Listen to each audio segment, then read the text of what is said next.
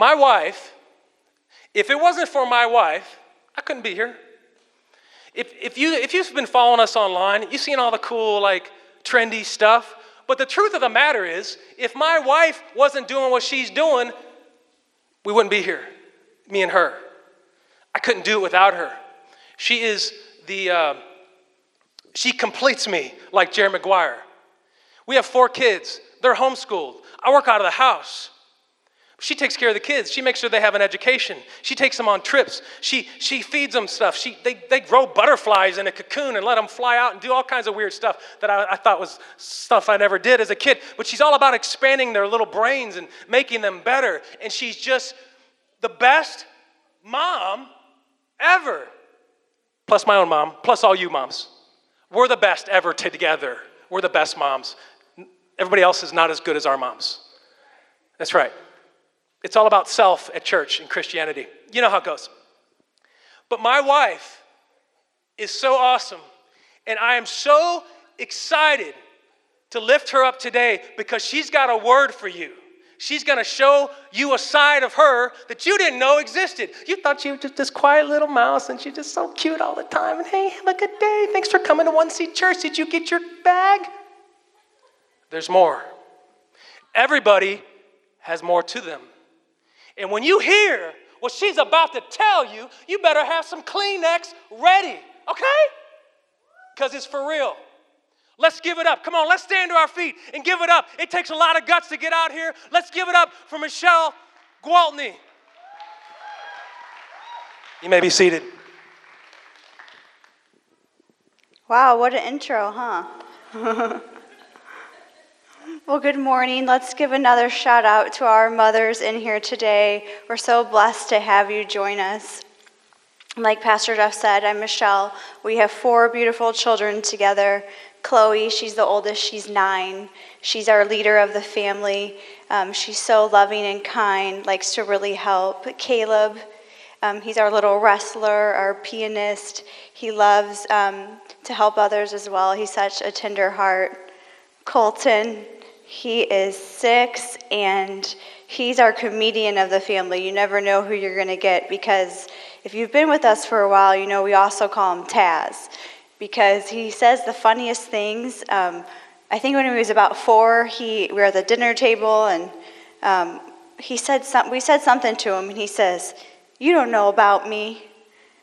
And we said, "Who who told you to talk like that? Where'd you learn to talk like that?" Jesus. And then Kaylee's right behind him. She's three, she's almost four, and um, she is very similar to him. We call her Tazette because she's so sassy as well, but she's so sweet. And just the other day, um, she asked me to pick out her outfit, so I went and picked it out, laid it out for her, and she's like, ugh, not that one. I don't like it. So, you know, she knows what she wants, and she's not going to have anybody boss her around being the baby. So today I'm going to be talking about love. So, what is love? But what is love really? Well, we're going to go to our friends at Merriam Webster, and it has four definitions. The first, a quality or feeling of strong or constant affection for and dedication to another. Example, motherly love. Attraction based on desire, the strong affection and tenderness felt by lovers, a beloved person, a warm attachment, enthusiasm, or devotion, for example, love of the sea, the object of attachment of or devotion. Oh, and of course, we can't forget the fourth one a score of zero in tennis. So, today we're going to start with what love is not.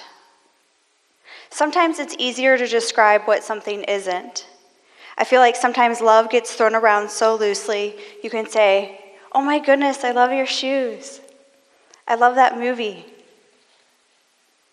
But does it mean that you're deeply in love with those shoes or in love with that movie? Probably not. It doesn't meet the definition of constant affection. But when you tell someone that you love them, like your parents, a wife, a loved one, you're most typically saying deep down, I'm in love with you. So we're going to touch on constant affection. Growing up in my childhood, there was constantly change. Shortly after I was born, my parents were divorced, and they weren't married when my mom became pregnant. My great grandmother, we called her Gigi, she was a large part of my life. She was a wonderful lady and would watch me on a regular basis. I had a special bond with my father's parents. My grandmother was my mother as far as I was concerned. I spent the majority of my young life with her and my grandfather. Once I was older, I would be with my mother during the week and with my dad on every other weekend. From far as my memory goes, I can't really remember too many good times with my dad and my mom. Most of my memories are with my Gigi, my grandma, my grandpa, aunts, and uncles.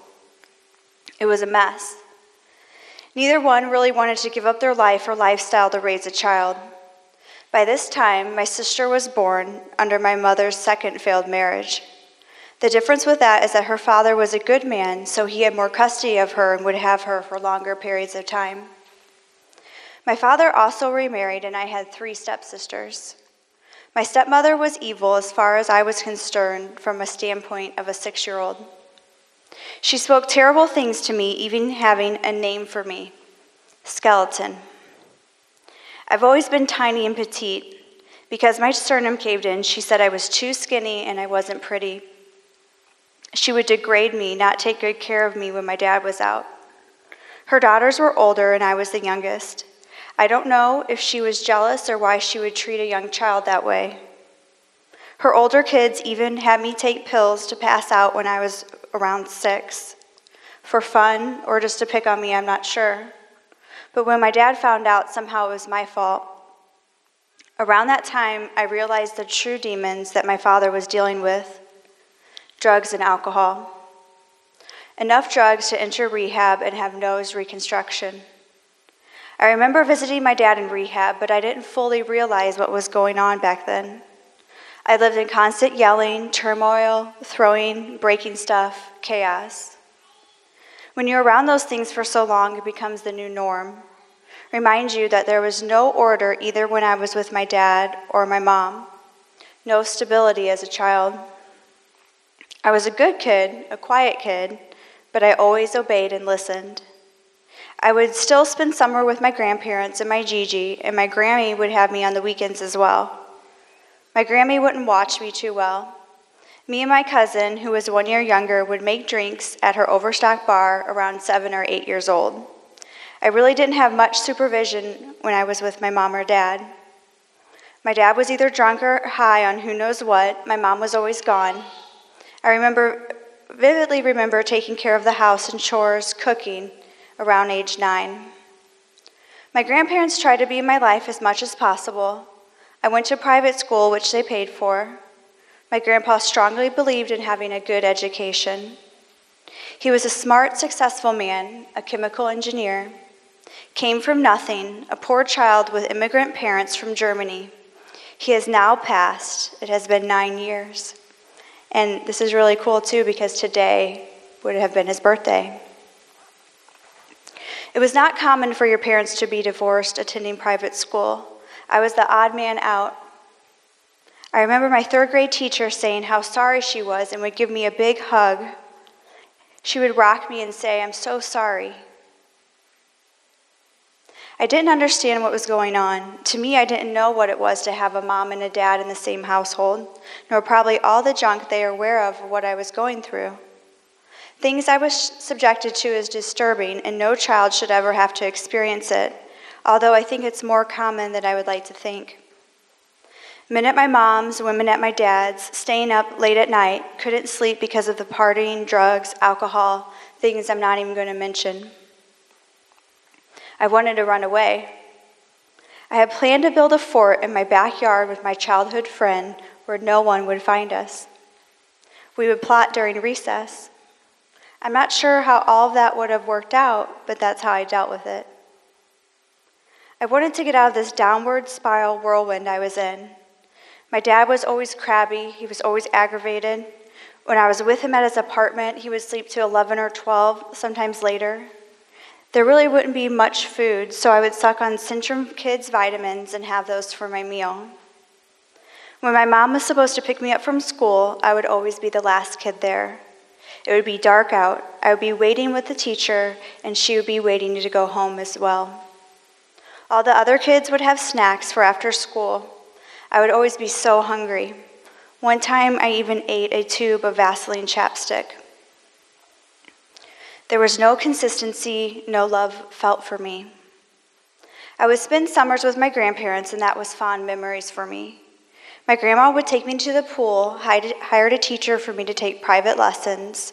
She would pack a can of Planters cheese balls, which I'm so excited because they brought those back. um, she would have a Milky Way and she would cut it up into thin slices, a Coca Cola, and a bag of grapes. Everything would be chilled from the ice pack, and it would be so refreshing on those hot summer days taking a break from swimming. She would then have me wait 15 minutes before returning to the pool so I wouldn't give a cramp, get a cramp. And I'm not sure if that's really a thing. I felt so loved when I was with them. Christmas, seeing the lights at Tilles Park, visiting Shaw's Garden, that's what we called it way back then. Seeing the giant lily pads, rolling down the grass and getting itchy, so many memories, and that's what I cling to. But back to reality. I would say I'm pretty resilient these days because of all that. I learned to block all that stuff out early on and not have a lot of emotion. I learned early on how to take those feelings of distraught, loneliness, being upset, and turning them into something else. Growing up, my mother would never give good compliments. She would say things to me to bring me down, dropping me off at school, and maybe say something about the way I look so I'd be conscious all day long. As a parent, you're supposed to build up your child and give them the confidence. You're their sole supporter. You're the one that matters. She still does, does it to this day, and that's what she does. I'm big on the psychological. Your actions are a response to something deeper. If you respond in an atypical manner, something is going on deep down or in your subconscious. For example, because my childhood life was so chaotic and there was no stability, there was nothing that was concrete, uniform, consistent, my external other life, such as in school, work, I excelled at. That was something that I could control. You put the effort in, you get the reward. But what was the missing piece?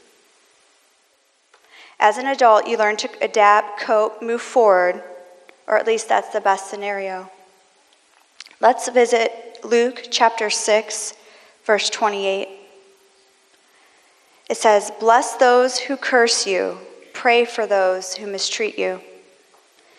You may be thinking you can't do that. You're too, you're too hurt, you won't.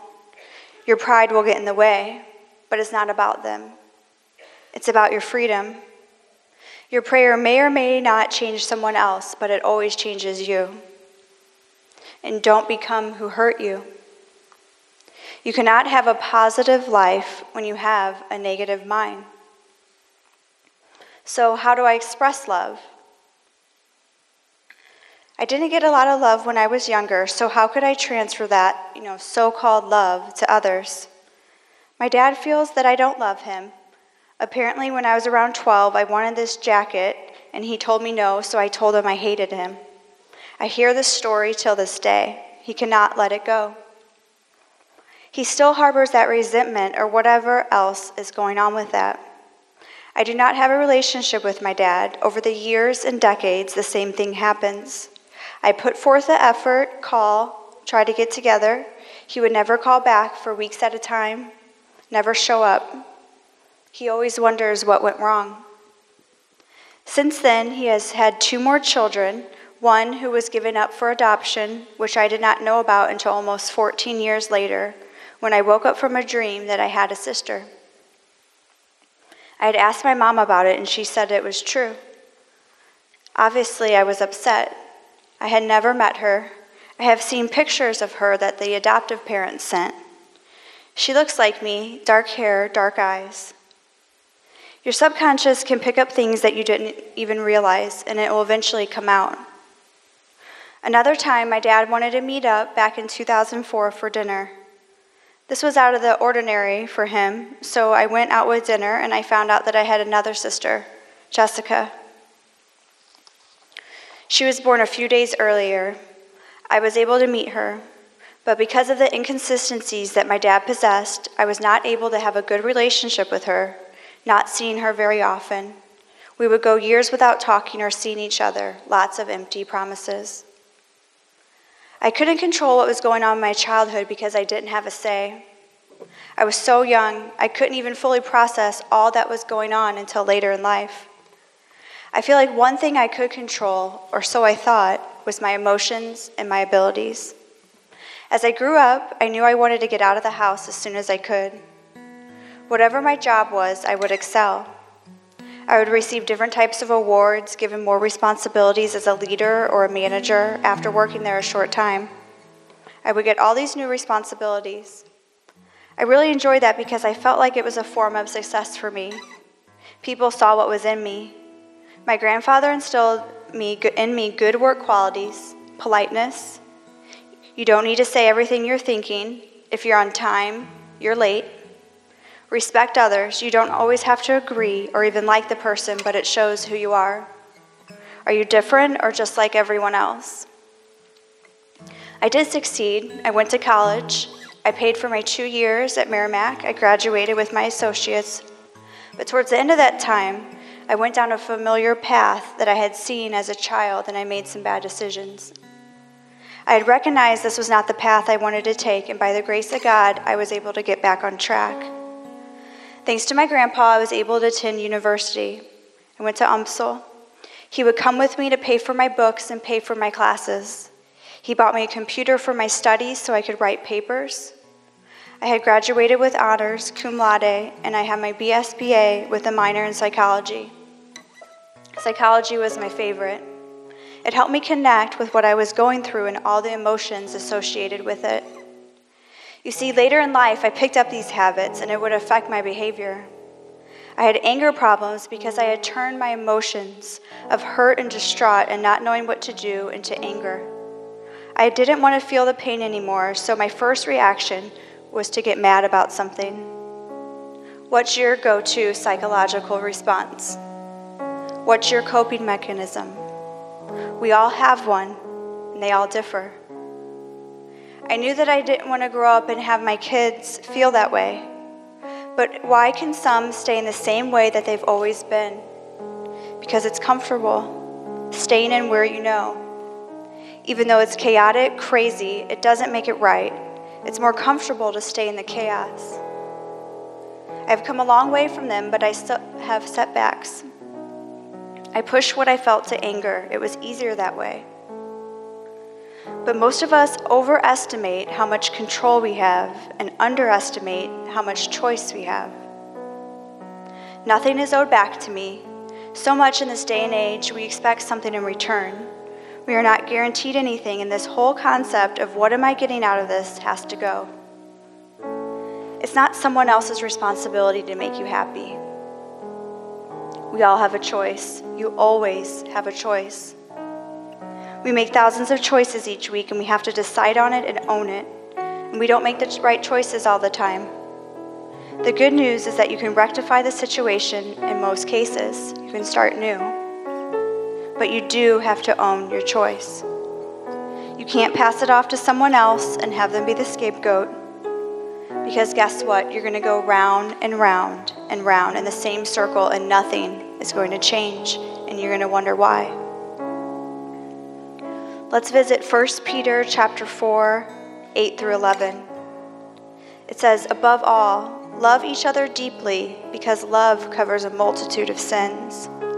Offer hospitality to one another without grumbling. Each of you should use whatever gift you have to receive you have received to serve others as faithful stewards of God's grace in its various forms. If anyone speaks, they should do so as one who speaks the very words of God. If anyone serves, they should do so with the strength God provides, so that in all things God may be praised through Jesus Christ. To him be the glory and the power forever and ever. Amen. So that's just a glimpse of my life. Obviously, there's more to the story, but here's the best part.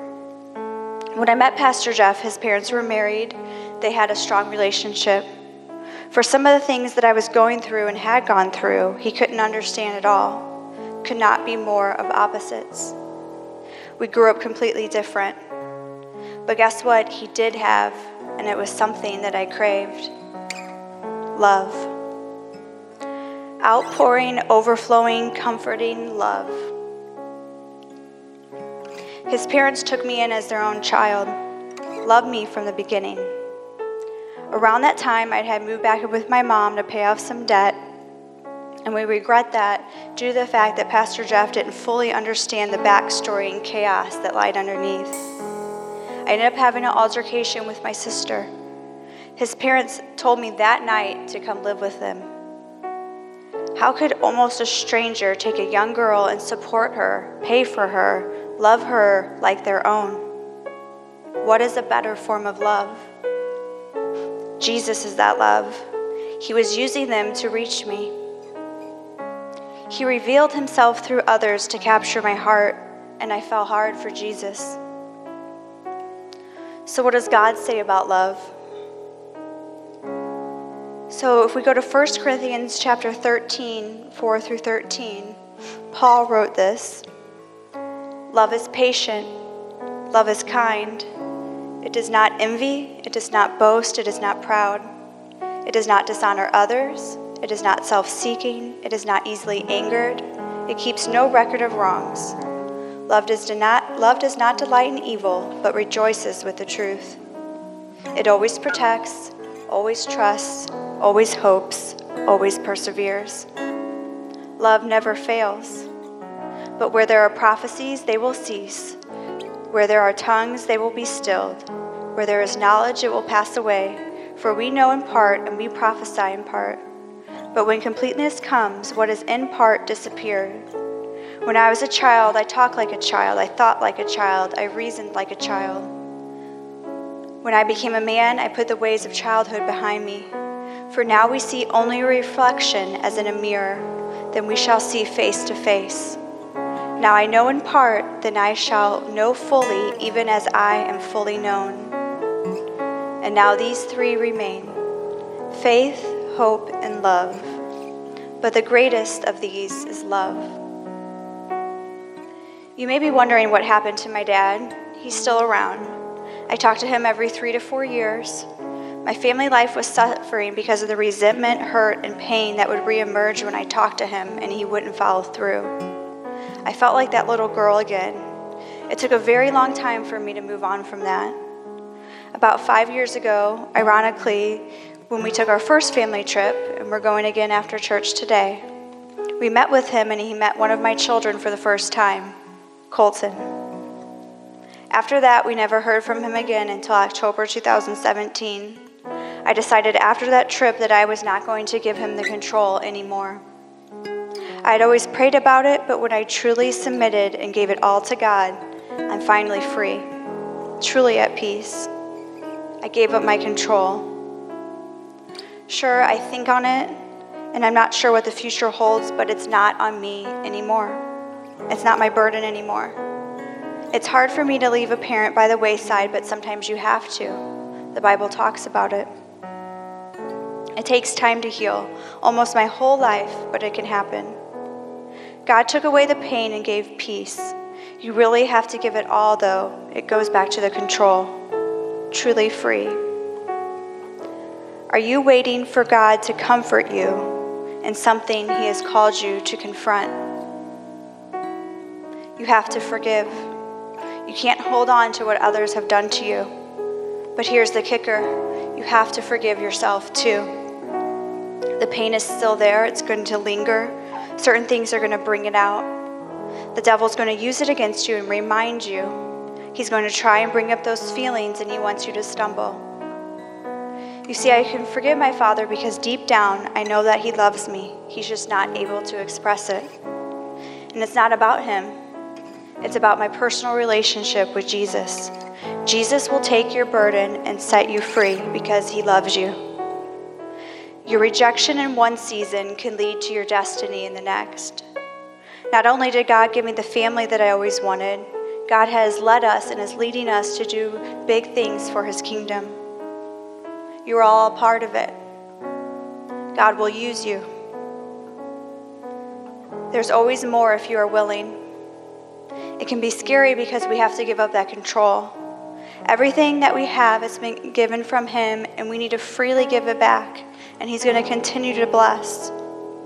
Don't allow the pain of disappointment or hurt or anything else you may be facing to keep you from pouring out what God gave you. God has a perfect plan for each one of you. He's had it all along. Even with the chaos surrounding you, whatever you're facing, you can get through it. You have to be willing to submit and give it all to Him. Faith doesn't always mean God changes your situation. Sometimes it means He changes you. He made me strong enough to walk away.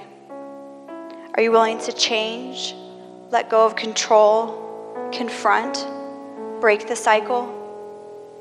I challenge all of you to try. Let go of the thing you're holding on to. Forgiveness is the highest form of love. God has a purpose on the other side of your pain. He will use these situations for good. And don't let your struggle become your identity. When you feel like people don't want you, you're alone, you feel down, I'm here to tell you you are chosen. When people tell you you don't matter, you're just like your mom or dad, they don't tell you I love you, they tell you everything wrong about you, you've made mistakes, you are loved. You won't amount to anything. You can't keep it together. You'll fail. You're not worth it. You can't. You are believed in. No one wants you how you are. You're no good. I'm here to tell you today you are wanted. You are wanted by a perfect Father, by His perfect love. Set yourself free by the one who loves you the most the one who died for you, the one who created you, the one who knows everything about you, even when you can't admit it to yourself. He already knows. He knows. He's just waiting for you to give it to Him. You have to let it go. Let it go. Let it go. You are loved. If you would please stand with me in prayer. Lord, we love you and we thank you for knowing us, for loving us when we feel like there is nothing left. Give us the strength to move forward, to trust in you in all things. Help us break free, Lord. Help us be honest with ourselves, becoming who you created us to be. Help us love others like you have loved us, not for our sake, Lord, because you are worthy. You are so worthy. Be with these families today as they continue their day. Bless these mothers in here, Lord. Renew and refresh them. Give them the strength they need on those tough days. You see them when no one else does.